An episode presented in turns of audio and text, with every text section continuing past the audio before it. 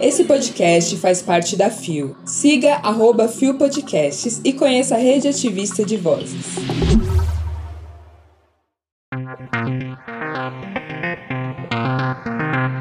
Microagressões às pessoas LGBTQIA-PN+, no ambiente corporativo. Rio LGBTQIA+, Festival Internacional de Cinema LGBT. Giro BDB. Sexta-feira, 7 de julho de 2023. Hoje é o Dia da Pessoa Voluntária Social, Dia Mundial do Chocolate e há 33 anos perdemos Cazuza. Hoje também reverenciamos nosso eterno, junto ao Cazuza, Zé Celso. Olá, eu sou a Lua Manzano e este é mais um Bom Dia Bicha. Levanta, viada, vamos assim. O seu podcast diário de notícias sobre as comunidades LGBT QIAP+. Seis e ônibus. Deu na exame. Microagressões aos LGBTQIA+, no ambiente corporativo. O debate que falta. Publicado em 3 de julho de 2023 por Talita Jelensky via Bússola. Você sabia que pessoas pertencentes à comunidade LGBTQIA+, têm mais dificuldade em receber um sim de recrutadores do que de uma pessoa cisgênera heterossexual? Uma pesquisa desenvolvida pela Center for Talent Innovation detalha esse cenário ao revelar que 33% das empresas brasileiras não contratariam pessoas LGBTQIA+, para uma função de liderança. Diante desse contexto, não é de se espantar que o mesmo levantamento informou que 61% dos profissionais LGBTQIA+, ainda não se sentem seguros para assumir a sua orientação sexual ou identidade de gênero no seu ambiente de trabalho. E o temor se justifica tendo em vista que o estudo Demitindo Preconceitos, organizado pela consultoria Santo Caos, aponta que 40% dos participantes do projeto já sofreram algum tipo de discriminação no trabalho por ser exatamente quem são. Como se tudo isso ainda não bastasse, elas ainda acabam passando por dificuldades adicionais como visões estereotipadas, piadas de mau gosto, fofocas, indiretas, são as chamadas microagressões. A diferença entre micro e agressão propriamente dita está na sutileza. A primeira não é percebida por quase ninguém, além, obviamente, da vítima. Muitas vezes a hostilidade é gerada por vieses automáticos, mas nem por isso positivos, que repetimos diariamente, como, por exemplo, não levar em conta o ponto de vista de alguém, fazer piadas ou comentários que de alguma forma diminuam uma pessoa. Como exemplo, podemos citar discursos que dão ideia de que homens gays são todos muito alegres e aceitam qualquer tipo de brincadeira, ou que toda mulher lésbica é pau pra toda obra, etc. As microagressões podem variar muito dependendo de diversos princípios. Fatores como perfis, interseccionalidades das vítimas ajudam a identificá-las de forma ainda mais clara. Há de se destacar ainda outros elementos agravantes como a permissividade da empresa, a falta de políticas e regramentos com relação ao respeito às diferenças, carência de ações educativas, a diferença entre os níveis hierárquicos das pessoas envolvidas e muito mais. Hoje é necessário que as empresas coloquem como metas prioritárias a realização de ações para estimular uma cultura interna consciente, expandir a representatividade certificar o empoderamento dos colaboradores da comunidade LGBTQIA. Por mais que a atenção do universo corporativo se acentue na direção dessa temática, durante as celebrações do Dia Internacional do Orgulho LGBTQIA, é inegável que o momento pede maior relevância e recorrência de ações para que as situações expostas nesse conteúdo fiquem apenas no passado. Primeiramente, quero deixar um cheiro para a Thalita Gelensky, da Blend Edu, e tá rolando o prêmio Diversidade em Prática. Então vamos conferir. Brota, vambora. Vieses cognitivos, né, como a Thalita bem cita, vem a partir da naturalização de questionar a individualidade do ser, quando a gente fala de interseccionalidades, né? Então, você pode ser uma pessoa LGBTQIAPN+, vivendo com HIV, como eu, neurodiversa, uma pessoa de recorte recorte racial, uma pessoa de recorte mais 50, dentre outras interseccionalidades que geram mais vieses ainda. E essas microagressões, elas não são apenas micro, né? A gente sabe muito bem que isso tá ligado a todo um estigma que faz com que a saúde mental de pessoas LGBTQAPN+, estejam em maior vulnerabilidade no mercado corporativo. Vale reforçar também que quanto mais interseccional, mais essas microagressões podem se tornar eventuais agressões. E isso acaba sendo generalizado e naturalizado quando não existe uma cultura, né, que prima e valoriza a diversidade que nós somos na sociedade. Isso é responsabilidade corporativa. E como empreendedora, eu sinto que faltam pessoas protagonistas na liderança, né? É, gata. Então, infelizmente, nós, pessoas trans, somos invisibilizadas e temos nossas habilidades subestimadas. Transfobia, né, Miss Amores? Mas a gente tem tanto potencial, tanto como conhecimentos e vivências únicas para trazer para mesa, que a gente pode provar que quando a gente tá no comando, a gente tem uma perspectiva muito diferente, um olhar que enxerga para além das normas e padrões estabelecidos e a gente traz novas ideias e consegue promover políticas, né, pensando na equidade para garantir que todas as vozes sejam ecoadas, né, para que todas as pessoas tenham equanimidade no espaço de trabalho. Você tá me entendendo? E não é só pela representatividade, não. É principalmente pelo fato de que pessoas de outros recortes das comunidades LGBTQIAPN+, têm muito talento, né? Porque precisam ser mais excelentes. Então se informe, querido. Não deixem de conferir a matéria da maravilhosa da Thalita Zelensky na descrição do nosso episódio. Deu no Brasil de fato. Tem início a 12ª edição do Festival Internacional de Cinema LGBTQIA+, no Rio. Publicado em 5 de julho de 2023 por Mariana Pitassi. Desde quinta-feira, 6, até a próxima quarta-feira, 12, acontece a 12ª edição do Festival Internacional de Cinema LGBT, o Rio LGBTQIA+.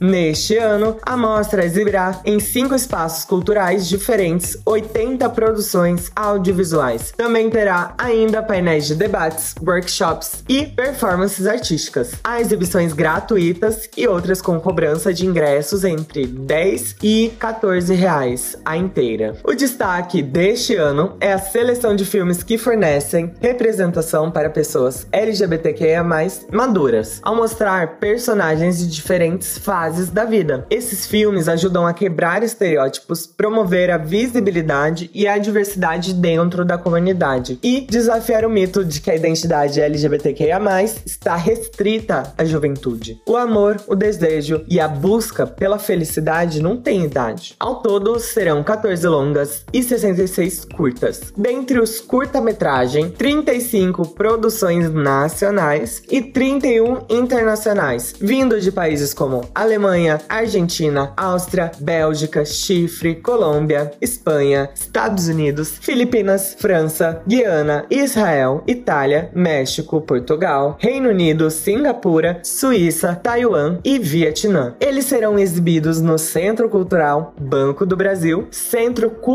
Justiça Federal, Centro Municipal de Artes Hélio Oiticica, Estação e Instituto Cervantes. A programação completa do 12º Rio LGBTQIA+, estará no site do evento.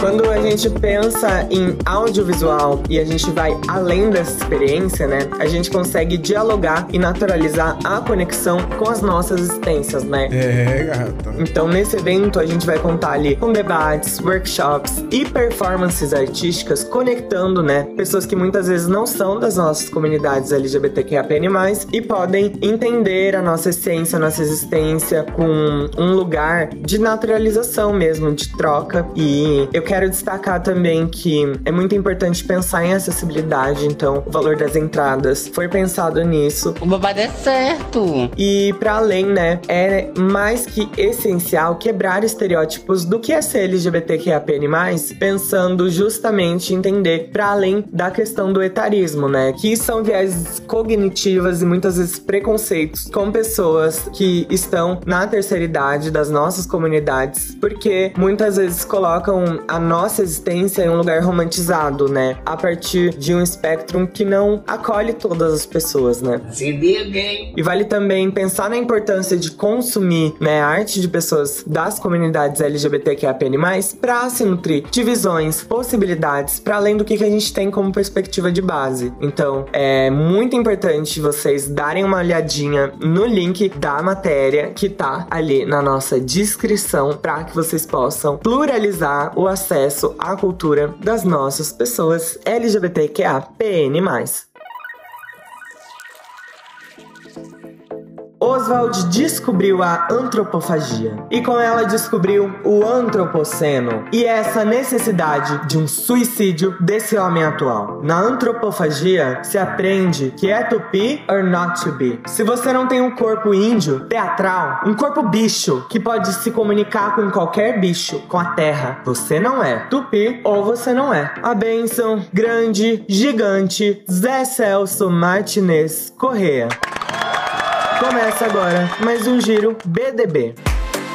E foi exatamente um mês antes, no dia 6 de junho, que aconteceu a cerimônia de casamento de Zé Celso com seu companheiro de 37 anos de união, Marcelo Drummond. Uma cerimônia linda, cheia de simbologia e de arte, no teatro que Zé Celso criou, o Teatro Oficina. Demos a notícia desse acontecimento tão emblemático aqui no Bom Dia. De acordo com Gustavo Zeitel, em sua matéria para a Folha, Zé Celso substituiu o bom gosto pela verdade. Profundo conhecimento conhecedor do método russo Konstantin Stanislavski, operou uma mudança determinante na atuação brasileira. As peças não seriam compostas por uma sucessão de falas justapostas, mas por um permanente diálogo entre o elenco e a plateia. Na década de 1960, Zé Celso escolheu a anarquia oswaldiana para desafiar a repressão da ditadura militar. O artista participou do grupo fundador do Teatro Oficina, também formado por Renato Borg, Arap, Eti Fraser, Amir Haddad e Ronaldo Daniel, que se tornaria símbolo do teatro brasileiro. Juntos montaram O Rei da Vela, clássico inspirado no livro de mesmo nome, escrito em 1933 por Oswald de Andrade, que satirizou a política e o comportamento subserviente do país em relação ao mundo desenvolvido. Em 1960 1968, novamente desafiou a ditadura militar, estreando no Rio de Janeiro Roda Viva, de Chico Buarque, com Marília Pera e Antônio Pedro nos papéis principais. A peça criticava a sociedade de consumo do drama de um cantor que decide mudar de nome, manipulando pelos desígnios da indústria cultural. O AI-5 acabara de ser promulgado, mas eles foram em frente. Em 1974, Zé Celso foi preso numa solitária e torturado. Sem condições de trabalho no Brasil, o artista se exilou em Portugal, voltou e seguiu escrevendo parte relevante da história do teatro brasileiro. Em 2010, Zé Celso foi anistiado pelo Estado brasileiro, recebendo também uma indenização de 570 mil reais que importa é o ponto de vista de classe. Quem está por baixo, quem está por cima. Veja bem, o Brasil é um país que tem 500 anos de exploração em cima. Uma história de exploração em cima de milhões de pessoas. Isso é cultura, a resistência dessas pessoas. Obrigado por tudo, por todo amor e revolução. Zé Celso Martinez Correa. Descanse em arte contexto e reverência de GG. Este foi o Giro BDB. Chegamos ao final de mais um Bom Dia Bicha. Zé Celso, obrigada por representar por aqui na sua passagem. Vou fazer jus à sua arte que você despertou, sendo referência para mim. Assim como meu amado Cazuza, seguirei em luta em prol da dignidade e da valorização de corpos positivamente vivos com HIV no meio e arte nas veias.